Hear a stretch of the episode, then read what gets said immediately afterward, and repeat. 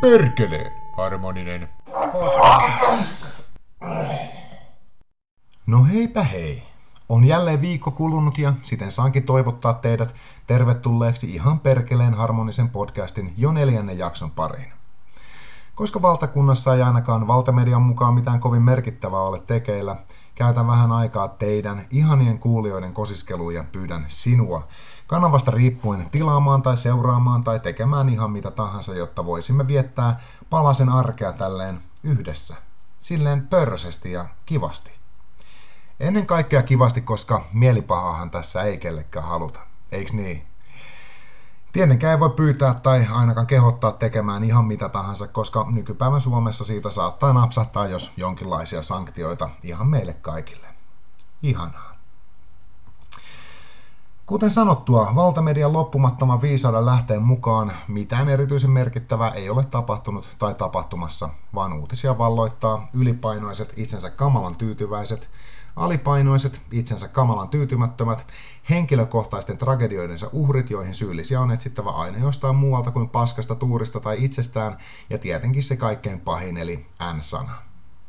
Esko Valtaoja kävi televisiossa ärsyttämässä olemassaolollaan kaikkea ja kaikkea muita paitsi itseään tai ainakin kaltaisia vihaavaa vokepoppoota, ja siitäkö se paskamyrsky sitten nousi, kuten tavallista. Ei liene kulunut minuuttiakaan läheis, lähetysten kiukkupyllyilystä, kun tekeillä oli jo kansalaisaloite N-sanan kieltämiseksi. Onkohan näiden hörhöjen mielessä koskaan käynyt, että vaikka yksi sana kielletään, niin niin rikkaista kielestä kuin suomen kielikin eittämättä on, varmasti riittää ammennettavaa niin pitkälle, että kielletyille sanoille ja sanapareille tarvittaisiin parin vuoden päästä jo oma sanakirja, jos tälle tielle lähdetään. Kimrööki keppi, pikinen nenukki, siivoukseen käytetyin kankain verhottu pää, rapakärsä, näitähän riittää, joten pitäisikö kuitenkin keksiä jotain muuta?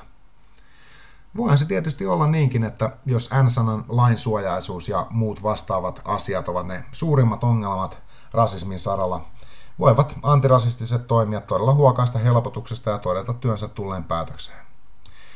Tai sitten suomalaiset rasistit on aika paskoja hommassaan, nimittäin jos verrataan Suomea vuonna 2021 vaikkapa menneiden vuosikymmenien Etelä-Afrikkaan tai minkä tahansa vuosikymmenen Israeliin, on meno maltillisesti sanottuna hillittyä. Totta kai myös alati enemmän kuuluu niitäkin puheenvuoroja, missä etniset vähemmistöt pyytää tätä voke woke, miksi sitä halutaan sanoa voke-sakkia lopettamaan puolestaan loukkaantumisen. Kuitenkin niin kauan kuin oma egoaan ja erinomaisuuttaan rasismin vastaisella taistelulla pönkittävät valkoihoiset löytävät liikkeen maskotiksi vaikkapa koko Hubaran Hussein altaan ja tällä kertaa Renas Ibrahimin kaltaisia niin sanottuja uhreja, silakkaliikkeet, rasmukset ja muu ihan perkeleen herännyt sakki saa omassa todellisuudessaan oikeutuksensa tehdä ja sanoa ihan mitä tahansa näiden modernisti eurooppalaisittain kuluttavien, uhriutuvien ja kaikesta marisevien maskottiensa puolustamiseksi. Joka tapauksessa kultti on syntynyt ja kuten kulteissa aina, siinä on riskinsä. Jos kultti on aina omasta mielestään oikeassa, eri mieltä olevat väärässä ja kultin asia menee kultistien omasta mielestä tärkeysjärjestyksessä kaiken muun edelle, on katastrofi ja kansanmurhan ainekset yleensä koossa – en nimittäin näe suurtakaan eroa sillä, viedäänkö miekalla Jumalan sanaa vai feminismiä vai antirasismia vai puhdasrotuisuutta vai ilmastonmuutoshysteriaa vai koronarokotteita vai ylipäätään ihan mitä tahansa puhdasoppisuutta, jonka kultistit totta kai itse määrittävät. Kovasti fanaattisia tuntuvat nimittäin olevan nämä tämänkin päivän kultistit ja mitä enemmän heille opetetaan niin median kuin valtiovallankin toimesta, että he ovat ainoat oikeassa olevat sitä lähempänä ollaan sitä rajaa, että joku Iiris Suomella kirjoittaa uuden noitavasaran ja jälleen kerran kultistien määrittämää niin sanottua oikeutta jaetaan sen perusteella. Maailma tai ainakin tämä näennäisen sivistynyt paremman väen kehtomme keikkuu täydellisen hulluuden partaalla ja kuten edellisessä jaksossa sanoin, kaikessa ammutaan metritolkulla yli, oli aihe mikä tahansa. Tämän herännäisten kultin kaksinaismoralismia korostaa se, etteivät he edes esitä haluavansa samoja sääntöjä kaikille, vaan ovat valmiita rajoittamaan vain tietyn ihmisryhmän sananvapautta.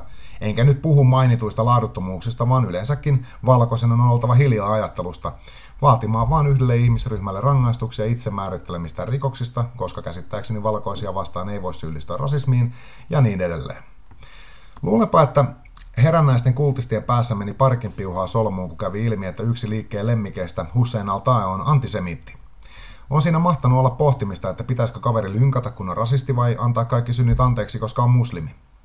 Liikkeelle onnellista oli, että nykyinen liberaali äärivasemmisto on vahvasti kallellaan muslimien suuntaan muun muassa Palestiina-kysymyksen vuoksi, eli ei tarvinnut tunnustaa, että periaatteessa heidän kultainen lehmänsä on juurikin sitä paskasakkia, jonka poistamiseen maailmasta he ovat elämänsä omistaneet. Kyllähän sitä nyt paremmat ihmiset voivat aina vähintään kaksilla rattailla ajaa, eikö niin? Pääasia, että niin, mikä se on se pääasia?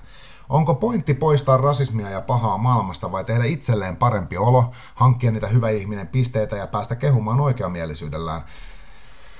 Joka tapauksessa vuonna 2021 Suomessa on ihan ok yllyttää sosiaalisessa mediassa raiskaamaan perussuomalaisten lapsia. Joo, siis tämä ei tosiaan ylittänyt syytekynnystä, mutta samaan aikaan vaaditaan N-sanaa kiellettäväksi. Miksiköhän sitä naapuria pitäisi sitten sanoa?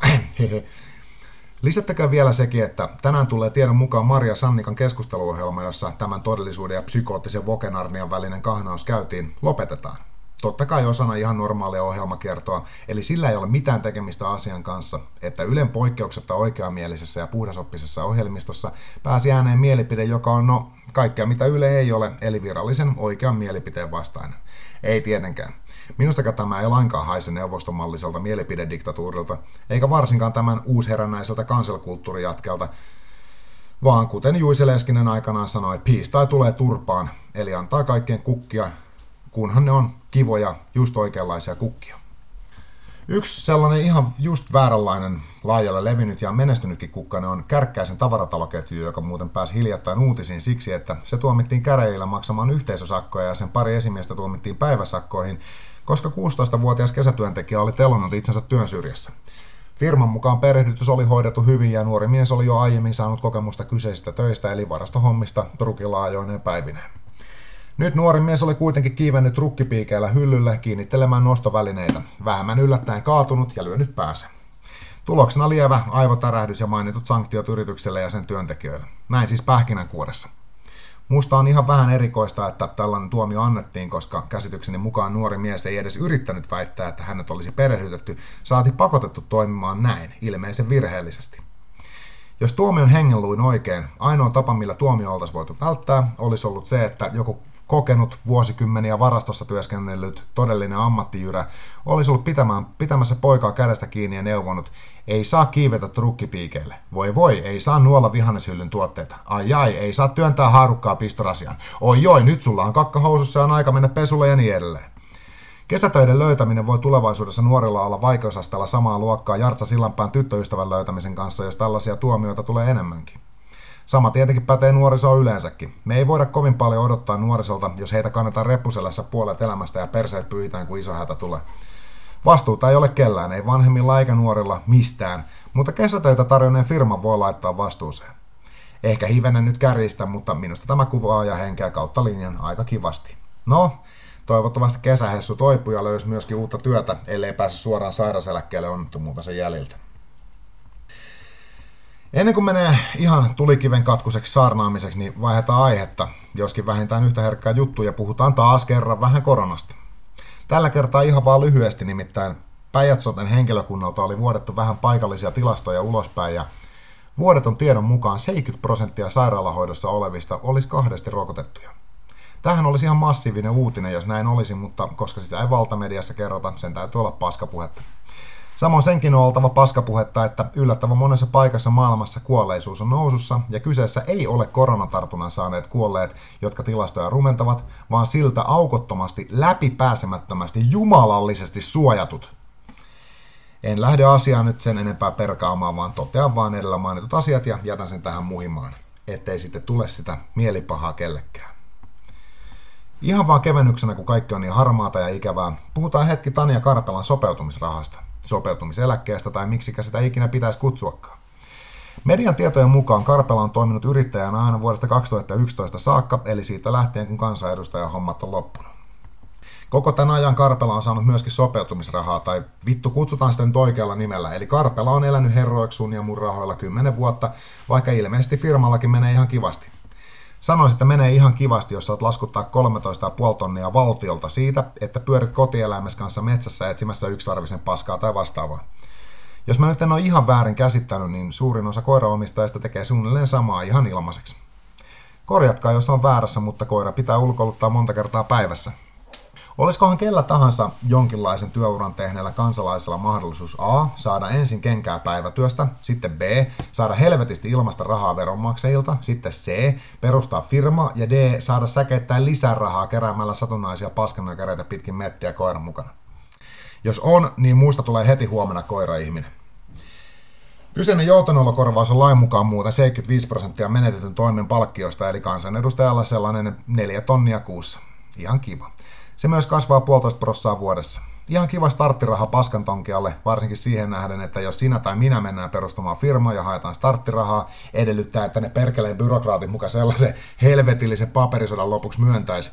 Me saattaisi sitä 33 euroa 78 senttiä päivältä, enintään viideltä päivältä viikossa ja korkeintaan 12 kuukauden ajan. Sehän tekee 675 euroa 60 senttiä kuukaudessa ja kyseessä on veronalainen tulo. Reilu peli, eikö niin? Ensin saat kusettaa kansalaisia helvetin kovalla palkalla toista vuosikymmentä, ja sitten ne kusetetut reppanat maksaa sun perseilys ikään kuin rangaistuksena siitä, että ovat todenneet, ettei sua haluta siellä Arkadianmäen ongelmajätelaitoksella enää katsella. Normaaliduuneista, kun saat kenkää, saat karenssi ja tukileikkurin siksi aikaa, että otat vastaan ihan mitä tahansa duunia, ihan mistä päin Suomea tahansa.